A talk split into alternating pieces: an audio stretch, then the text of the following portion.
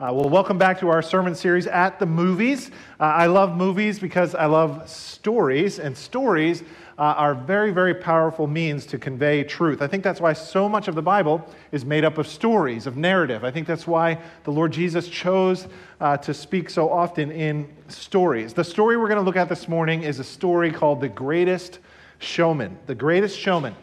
It's about the life of P.T. Barnum, the founder of Barnum and Bailey Circus. How many of you went to the circus when you were a kid growing up anytime or as an adult? Too? Yeah. I remember going up to East Rutherford, New Jersey to Ringling Brothers and Barnum and Bailey uh, Circus. I was just mystified by the trapeze artists, the, the ringmaster, the elephants uh, breathing fire. And uh, it, it's just an amazing spectacle, a menagerie of, of all these strange people with different gifts and different talents. And uh, all of this kind of started about 150 years ago. Uh, and that story is told in this film, the story of P.T. Barnum. He created a new form of art. And he said famously, the noblest art is that of making others happy. P.T. Barnum had this vision, he had this dream, and he took this group of, of misfits, uh, outcasts, and, and people who were rejected and marginalized by society, and he put them right in center stage. The music in this movie is just fantastic. The, the theme song repeats these words. So tell me, do you want to go where it's covered in all the colored lights, where, where the runaways are running the night? Impossible comes true. It's taking over you. Oh, this is the greatest show. It's everything you ever want, it's everything you ever need. And it's here right in front of you. This is where you want to be. And so Barnum had this dream where he would take outcasts and make them the main event. And it was wildly popular. And so, just to get a feel for this musical, let's watch the trailer for this movie. Check this out.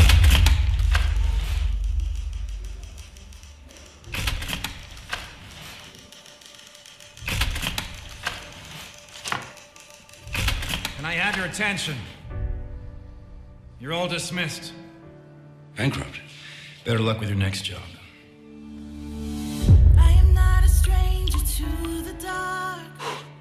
This is not the life I promised you. Not even close. Because we don't want your broken parts.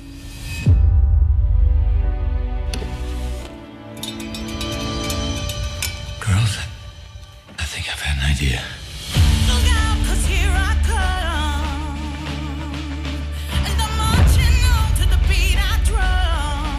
P.T. Barnum, at your service. I'm putting together a show. I need a star. Every one of us is special. And nobody is like anyone else. That's the point of my show. Ready? Showtime.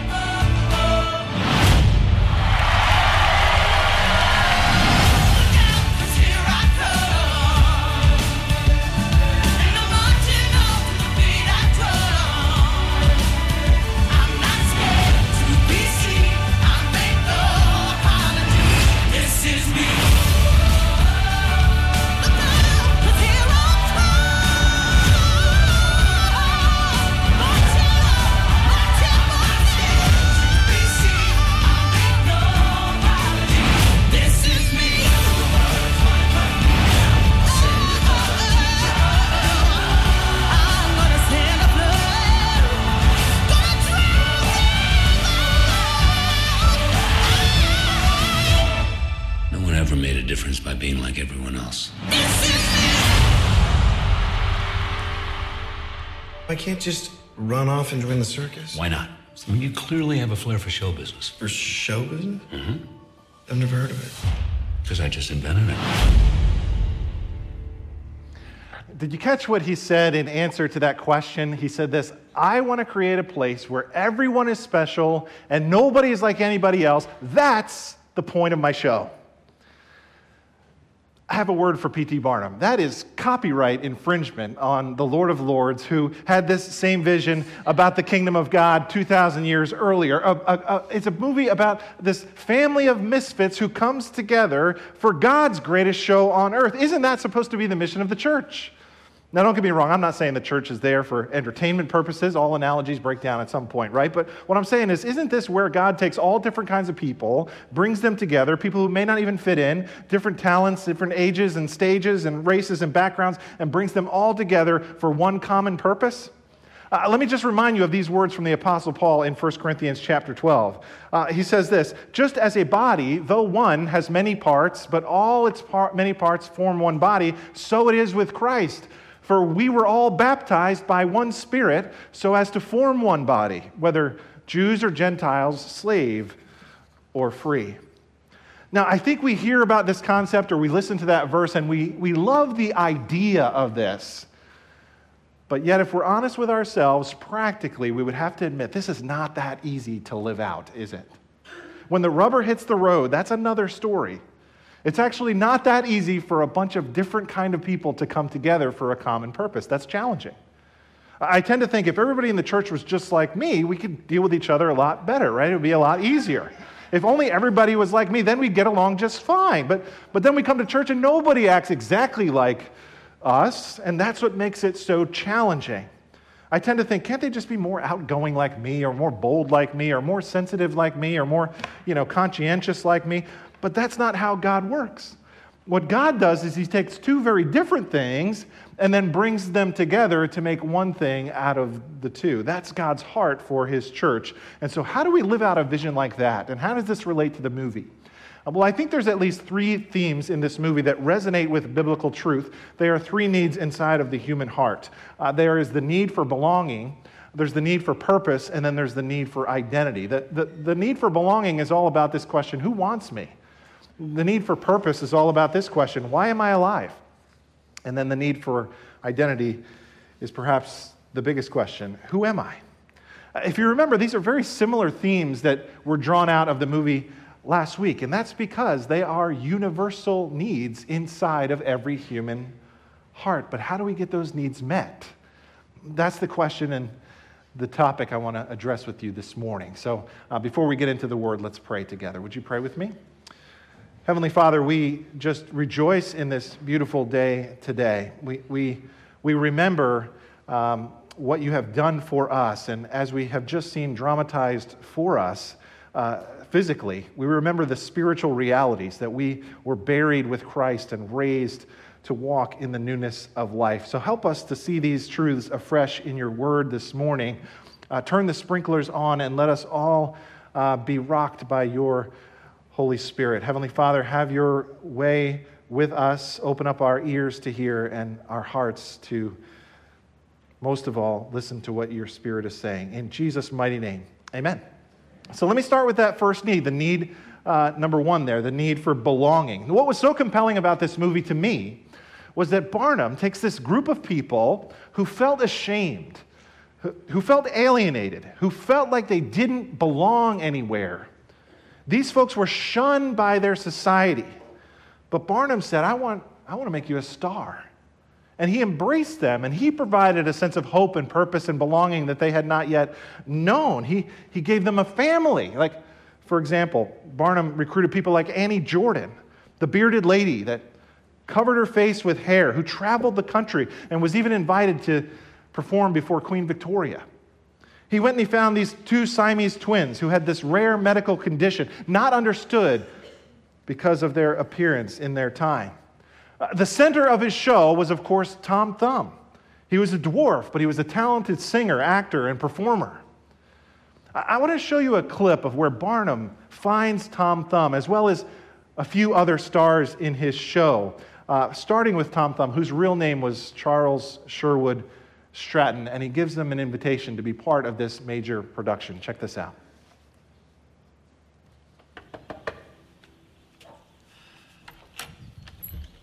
You must be Gertrude Stratton. I'm looking for your son. I don't have a son. The hospital record says you do. Charles, right? Age 22?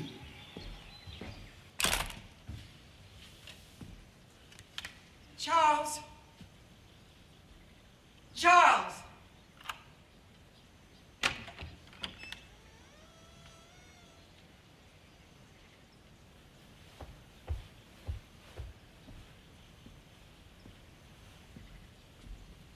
P.T. Barnum, at your service. I am putting together a show, and I need a star.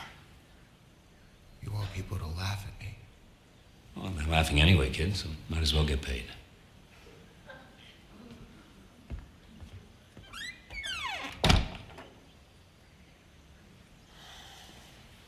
I see a soldier, no, a general, riding across the stage with a sword and a gun and, and, and the most beautiful uniform ever made.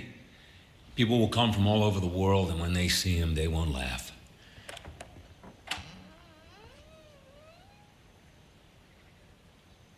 They'll salute.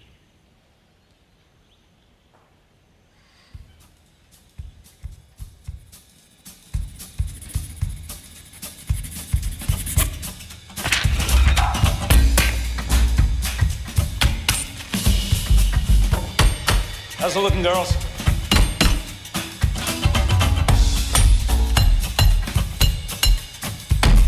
Hey, you looking for freaks? I know where you can find one of them.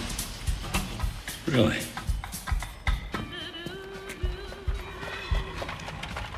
Come on, girls.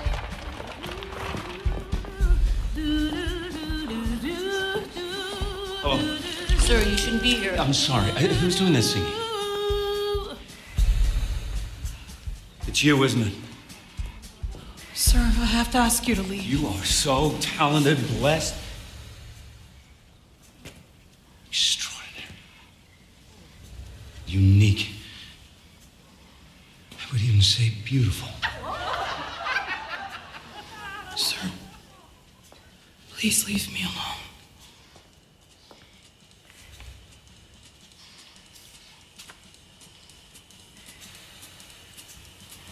Understand, but they will.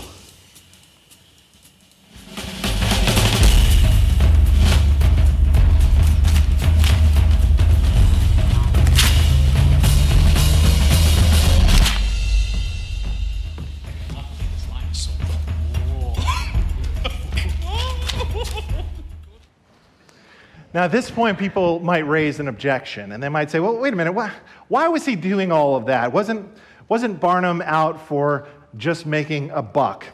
And people rightly raise an objection about his motivations here. And today, we would probably all raise an ethical question about platforming people for financial profit because of their physical abnormalities. And we would probably speak about exploitation, and we would be correct. But what I want you to see is that 150 years ago, in his day, it was very, very different. Uh, prior to joining the circus, th- these people were social outcasts. They didn't even go out in public. Moms would, would see them walking down the street and they would shepherd their children to the other side of a street. They were avoided, ostracized, seen as misfits. You don't associate with those kind of people. Which, if we're honest, isn't really that dissimilar from our culture today. And it wasn't that dissimilar in Bible times either. Anybody with a physical abnormality or a physical disability was often shunned. Uh, people thought if, if that had happened to someone, then that was directly because of their sin. They're, they're not being blessed by God. It's obvious that they have been cursed by God. And so people would look down on anyone with any sort of abnormalities or differences. Now, long before the days of P.T. Barnum, an obscure carpenter from Nazareth came not with a top hat and a tuxedo, but with a robe and a pair of sandals. And the question the crowds were asking is what is Jesus' reaction going to be to those on the outside, the diseased? Look at John chapter 9. It says, As he, Jesus, went along, he saw a man blind from birth. His disciples asked him, Rabbi, who sinned, this man or his parents, that he was born blind? Now listen to his answer. He says, Neither. Neither. Neither this man nor his parents sinned, said Jesus. This happened so that the works of God might be displayed in him. Neither. He corrects what was a severe misunderstanding. And we see this again and again and again throughout the Gospels. Jesus reaches out and, and heals and brings close those who are on the margins.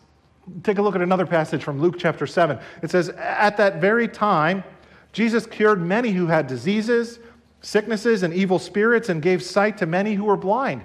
The lame walk, Those who have leprosy are cleansed, the deaf hear, the dead are raised, and, and the good news is proclaimed to the rich and famous. No, no, the good news is proclaimed even to the poor. Amen. Again and again and again, Jesus reaches out to the outcast, the, the physically outcast, the lame, the sick, the leper, and the morally outcasts as well. He reaches out to the tax collectors and the prostitutes and the sinners. And so, just for a moment, would you connect with that part of yourself that feels like an outsider, that doesn't feel like you quite belong, that feels like you yourself struggle with some kind of shame? And listen to these words from Pastor Rick Warren Jesus came for the chewed up, the crossed out, and the crying out. He came for the dropped out, the edged out, and the fizzled out. He came for the have nots, the held back, the hung over, and the knocked around. He came for the torn up, the thrown away, and the turned off. He came for those who are used up and walked over. He came for the washed out, the worn out, and the wiped out. To put it simply, He came for me, Amen. and He came for you. That's the good news. The good news is that despite our defects, our moral defects, even our sin, which rightfully put us on the outside, God in His grace makes a way through Jesus to bring us back to the inside because of His work on the cross. That's the gospel. That's what the church proclaims. The church is God's circus of misfits. It's the one place in the world where the broken and the hurting and the rejected can find a place to belong and can find purpose and love right here. Amen. Point number one God takes those on the outside and brings them on the inside. Can we say that together? God takes those on the outside and brings them on the inside. Amen. He takes those on the margins and brings them into the inner circle. He takes those who don't belong and gives them a home. He takes those who are alienated and makes them part of his own family. The kingdom of God is this place where the people of this world who, who've been made, feel, made to feel like outsiders are given a new sense of belonging in the house of God, a place of love, a place where they can feel like home. Now, as you might imagine, in Barnum's day, not everybody shared his vision here. In fact, he experienced a lot of opposition from different parts of society. First, there were the, the low element of society, the thugs, who, who didn't want these kind of freaks in their town. But then there was also rejection from the high element of society as well, who struggled with deep seated issues of bigotry and racism, who rejected them as well. And this comes up in the film also. Watch this painful encounter of racist rejection. Check this out.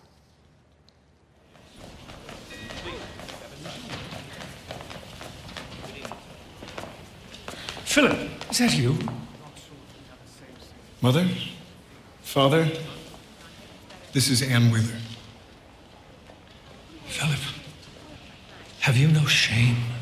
Associating yourself with that Barnum business is one thing but parading around with the help. Ann. Ann. Ann.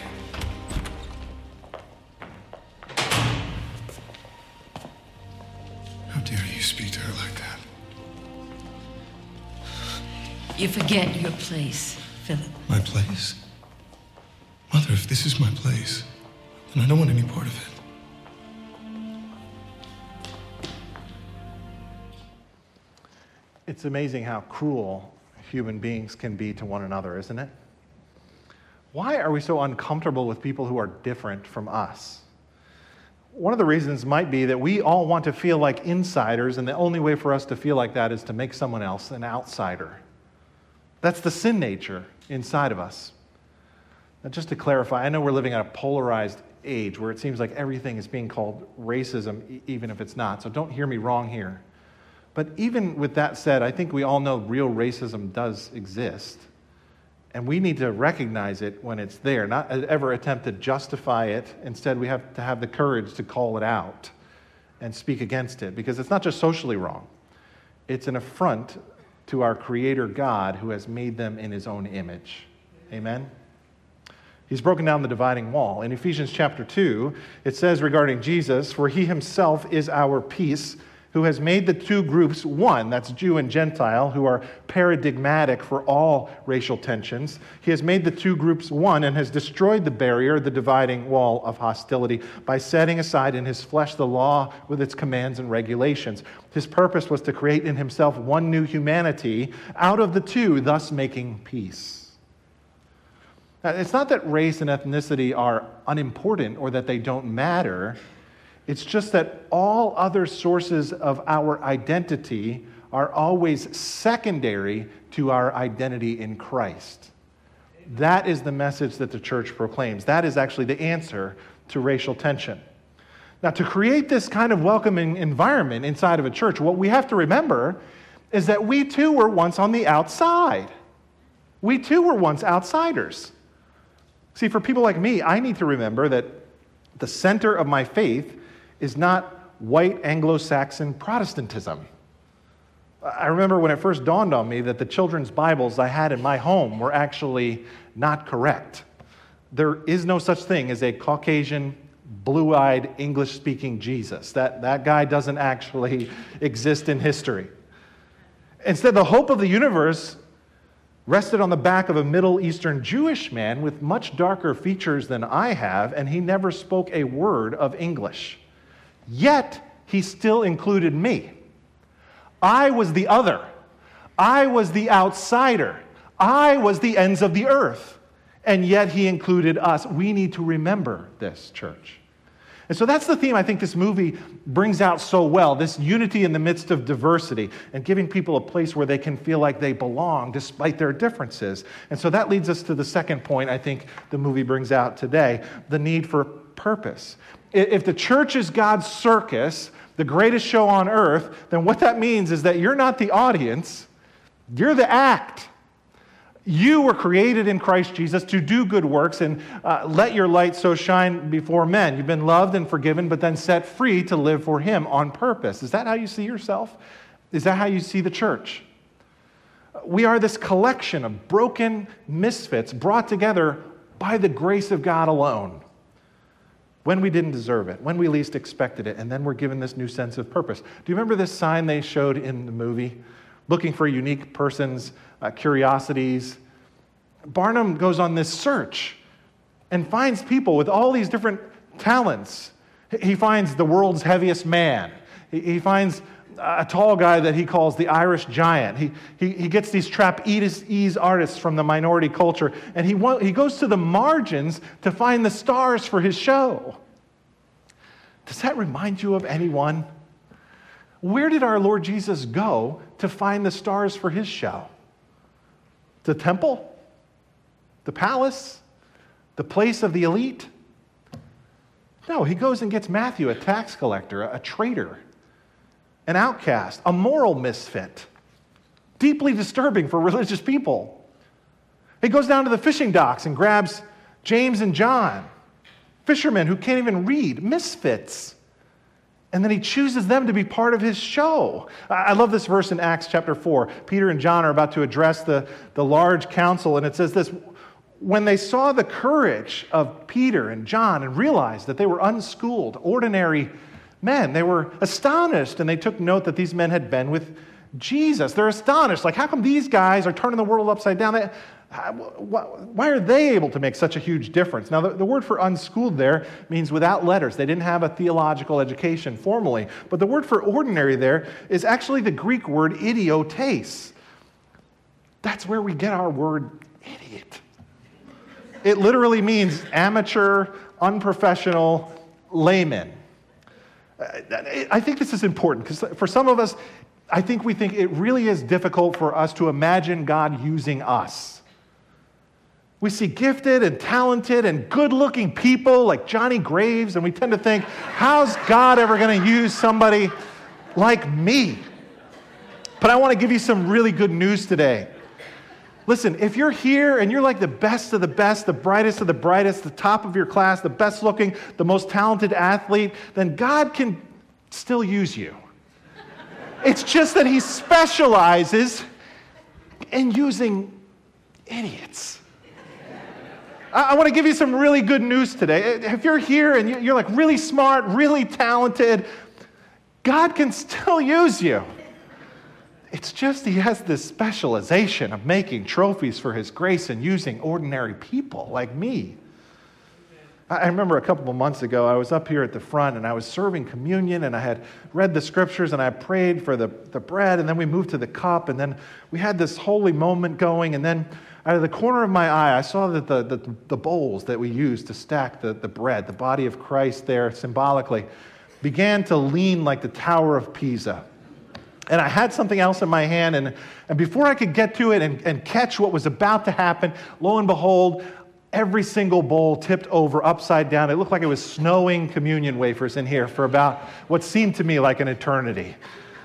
I tell you that story because you are part of a church being led by at least one idiot. Uh, that, that I can tell you for sure. But here's why I think that's good news. None of us should really feel adequate to handle such holy things. Jot this point down, number two. When it comes to purpose, God does not call the equipped, He equips the called. Can we say that together? God does not call the equipped, He equips the called. When Jesus selected His inner circle, who did He assemble? He assembled the broken, the outcast, the uneducated, the ordinary, the overlooked. If you apply for a job out there in the secular world, you got to get your resume together. Finish your education, get your license, get your credentials, get your experience. That's all fine, well, and good. But in here, God is looking for a bunch of ordinary people who just believe Him at His word and think He can do what He says He can do, period. If you study the Bible, you see God uses people of all kinds for his kingdom. Now, let me give you a warning. If you say yes to this calling, if you say yes to God and his purpose for your life, there's going to be this voice inside of your head that just shows up. If, if you're like me, and the voice is going to say something to you on a regular basis like this You're not qualified. Well, who do you think you are? Why would you ever think that you could lead something like that? Why would you ever think you can serve God? Why would you ever think you could be in the ministry? You're the last person that should ever be serving the Lord. Who do you think you are? Anybody else recognize that voice? Yeah. When you hear that voice, I just want you to remember that you have actually been invited by the ringmaster himself to be part of his show. The invitation did not come because of you, it came from outside of you, and he has given you the pass. Do you remember when you were in elementary school and the teacher would have an errand that she needed to have run? And uh, she would say, I need somebody to run something down to the principal's office. Who would like to do this gigantic favor? And of course, all of our hands, yeah, me, that's me. Give me, let me go run this errand for you. And of course, uh, when we had to go outside in the hallway as elementary school kids, in order to uh, be able to be out in the hallway, they had to give you a what? A hall pass right? So if you walk out the door and you're walking down the hallway and the teacher's there and says, Hey, what are you doing outside here in the hallway in the middle of the class? You say, Oh, right here, hall pass. Keep on walking. Thank you. Turn the corner, you go to another uh, hallway, there's a hall monitor there. Hey, hey, hey, what are, you, what are you doing out here in the hallway? Hey. I'm a hall pass, headed to the principal's office. Friends, when you hear that voice inside of your head, saying, Hey, you're not qualified. Here's what I want you to do. Actually, this book says that I am a new creation in Jesus Christ. Actually, the Hall Pass says I can do all things through Christ who strengthens me. Actually, this book says I've been buried with Christ and raised to walk in the newness of life. Actually, this book says I am his workmanship and he's created good works for me to do in advance. I may not be the best of the best or the brightest of the brightest, but my God came down and invited me to be part of his show. That's what you say to that voice. And that leads us to point number three the question of identity. The question of identity is all about this question who am I? Now, we are living in a culture where the answer to this question basically surrounds the idea of self discovery. It's all about raising your level of self awareness. That's the key to the good life. To thine own self be true, just be yourself, find out who you are, look inside, that kind of thing. Our kids get a steady diet of this kind of self esteem teaching in public school throughout their 12 years. That's not actually what Christianity teaches about identity.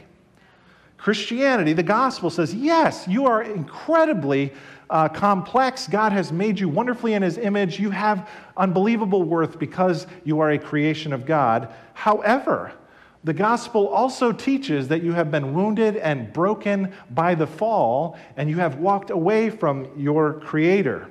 There's a sin nature living inside of you that does not want to submit to God's law. And despite what Barney the dinosaur told you, you are not perfect just the way that you are. You're actually not okay.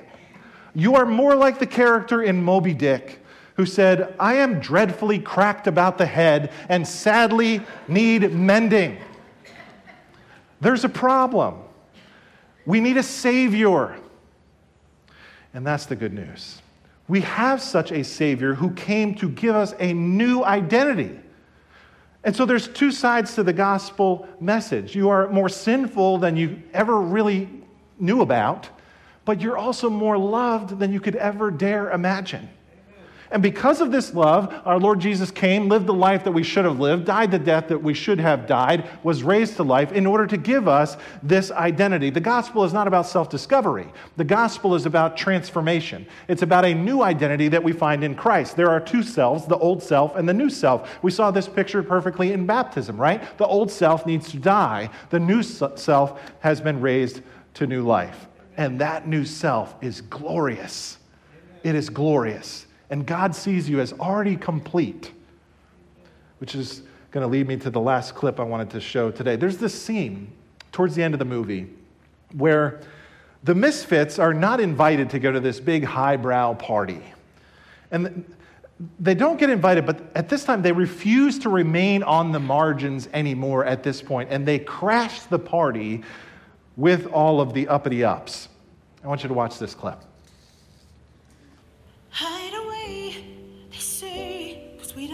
out your broken parts. I learned to be ashamed of all my scars. Run away, they say no one will love you as you are. But I won't let them break me down to dust. I know that there's a place for us, for we are glorious.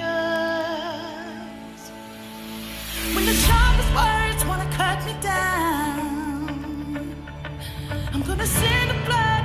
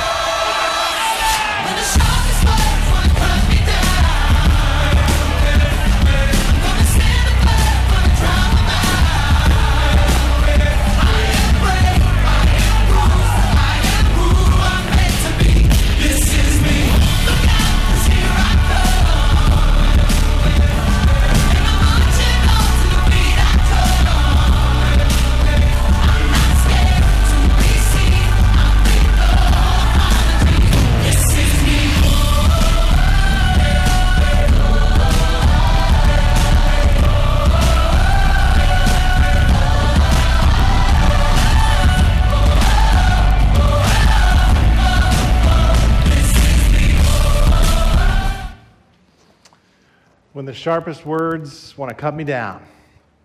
I'm going to send a flood, going to drown them out. I am brave, I'm bruised. I am who I'm meant to be. This is me. What a picture of the gospel of the kingdom of God. We are people who were once on the outside, been renewed and accepted in Christ, and now we are accepted on the inside, being made glorious. Third point, biblical lesson goes like this God takes those with weakness and shame and crowns them with glory and honor. Can we say that together? God takes those with weakness and shame and crowns them with glory and honor. Now, the reason why we struggle to be this kind of church is because we don't see other people the way God sees them. In our sin, we tend to see people through the brokenness. When God says, No, when I see them, I see they are made in my image, they have sacred worth in my eyes. I see them now through the work of my Son, Jesus Christ, who earned their acceptance and crowned them with glory and honor. How do you see people? You're serving on the relief bus or you're working at Feeding Hands, you see a person who's, who's homeless, walk right by them, right? No, no. God says, glorious. You see that? You're at senior lunch and there's a person there who has the beginning stages of dementia. You're not going to start a conversation with them. Pointless, right? No, no. God says, glorious. You're over there in the ed building, there's a child with special needs. Can't really speak to you. Not your problem, right? No, God says, glorious. You're at small group and you interact with somebody who didn't vote like you did. You're going to send them a message of rejection, right? Now, God says, glorious. You're at men's breakfast. There's some guys there from the Market Street mission. You're not going to talk to them, are you? God says, glorious. We need to recognize that the scriptures have this repeated theme. And the theme is this the closer you get to the other, the closer you get to the outsider, the closer you get to the Lord Jesus Christ. The closer you get to the outsider, the closer you get to your Savior. Jesus left us with these final words. They're so simple, but sometimes we miss them. John chapter 13 A new commandment I give to you that you love one another just as I have loved you. You also are to love one another. By this, all people will know that you're my disciples if you have love for one another. I know you've heard that verse before, but just notice those two words there just as. When Jesus spoke these words, he was surrounded by 12 men who knew exactly what he meant when he said, just as. Matthew, do you remember when we first met? Yes, sir. Do you remember what you were doing? Yes, sir, I do remember. I was a traitor, I was a tax collector outside the circle for sure. Do you remember what I said to you? Yes, sir. You said, Follow me, when nobody else wanted anything to do with me. That's right, Matthew. The same love and grace I extended to you, I want you to extend that same love and grace to everybody you meet for the rest of your life. Amen. Hey, Nathaniel, do you remember when we first met? Do you remember what you said about me? Nazareth, Nazareth, and can anything good come out? You remember when you said that? You insulted my whole family, my hometown? Yes, I remember, sir. What did I do after that? Sir, you never brought it up again. Instead, you invited me from the outside to be one of your closest followers. That's right, Nathaniel. That same love and grace I extended to you, I want you to extend that same love and grace to everybody you meet for the rest of your life. Peter, remember a couple days ago I said I was going to die? Remember you rebuked me in front of everybody else? You remember the audacity you had there? Yes, sir, I remember. Did I reject you and put you on the outside for that? No, sir. That's right, I did not. I kept you right by my side, didn't I? And I always will. Now, that same grace and love I extended toward you, I want you to extend that same grace and love toward everybody on the outside for the rest of your life. This is the message that we carry. It's the logical outworking of the, the work of Christ on our behalf. It's not naive, it's just normal. It's not nuts, it's natural. It just makes sense. I'd like to invite the worship team forward as I draw out one more thing from the movie. At, at the end of the movie, Barnum uh, experiences some financial disaster. The, the, circus building actually burns down, and he, he goes through this period of bankruptcy, and uh, he learns this valuable lesson. At the end, he learns that the greatest joys of his life were not chasing the cheers of the audiences or the fame of a roaring crowd. Instead, the ending scene is just him actually sitting in the audience this time, just watching his two daughters do a dance recital. Let me put a picture of that on the screen. And he repeats those words from the very beginning. Looking at his two little girls, he just simply says, It's everything you ever want, it's everything you ever need, and it's here right in front of you. That's the message of this movie. It's remembering what is most valuable other people. It's a reminder that what is often right in front of all of our eyes is what we overlook the beauty of other people made in the image of God, and He's placed them all around us. Can you imagine a church that valued other people like that? Can you imagine a community, a body of Christ who, who, who got that kind of vision for God's church? Can you imagine what a church like that would feel like? Can you imagine a church full of people who took seriously the most valuable, precious resource that God has to offer other people? Let's be that church. Amen? Can we pray? Heavenly Father, how grateful we are as we remember that we were once all on the outside, but you, through your grace and through your love, have brought us to the inside. We remember that we, when we were alienated and estranged, uh, you made a way through your Son, Jesus Christ, to die on the cross and make us part of your own dear family.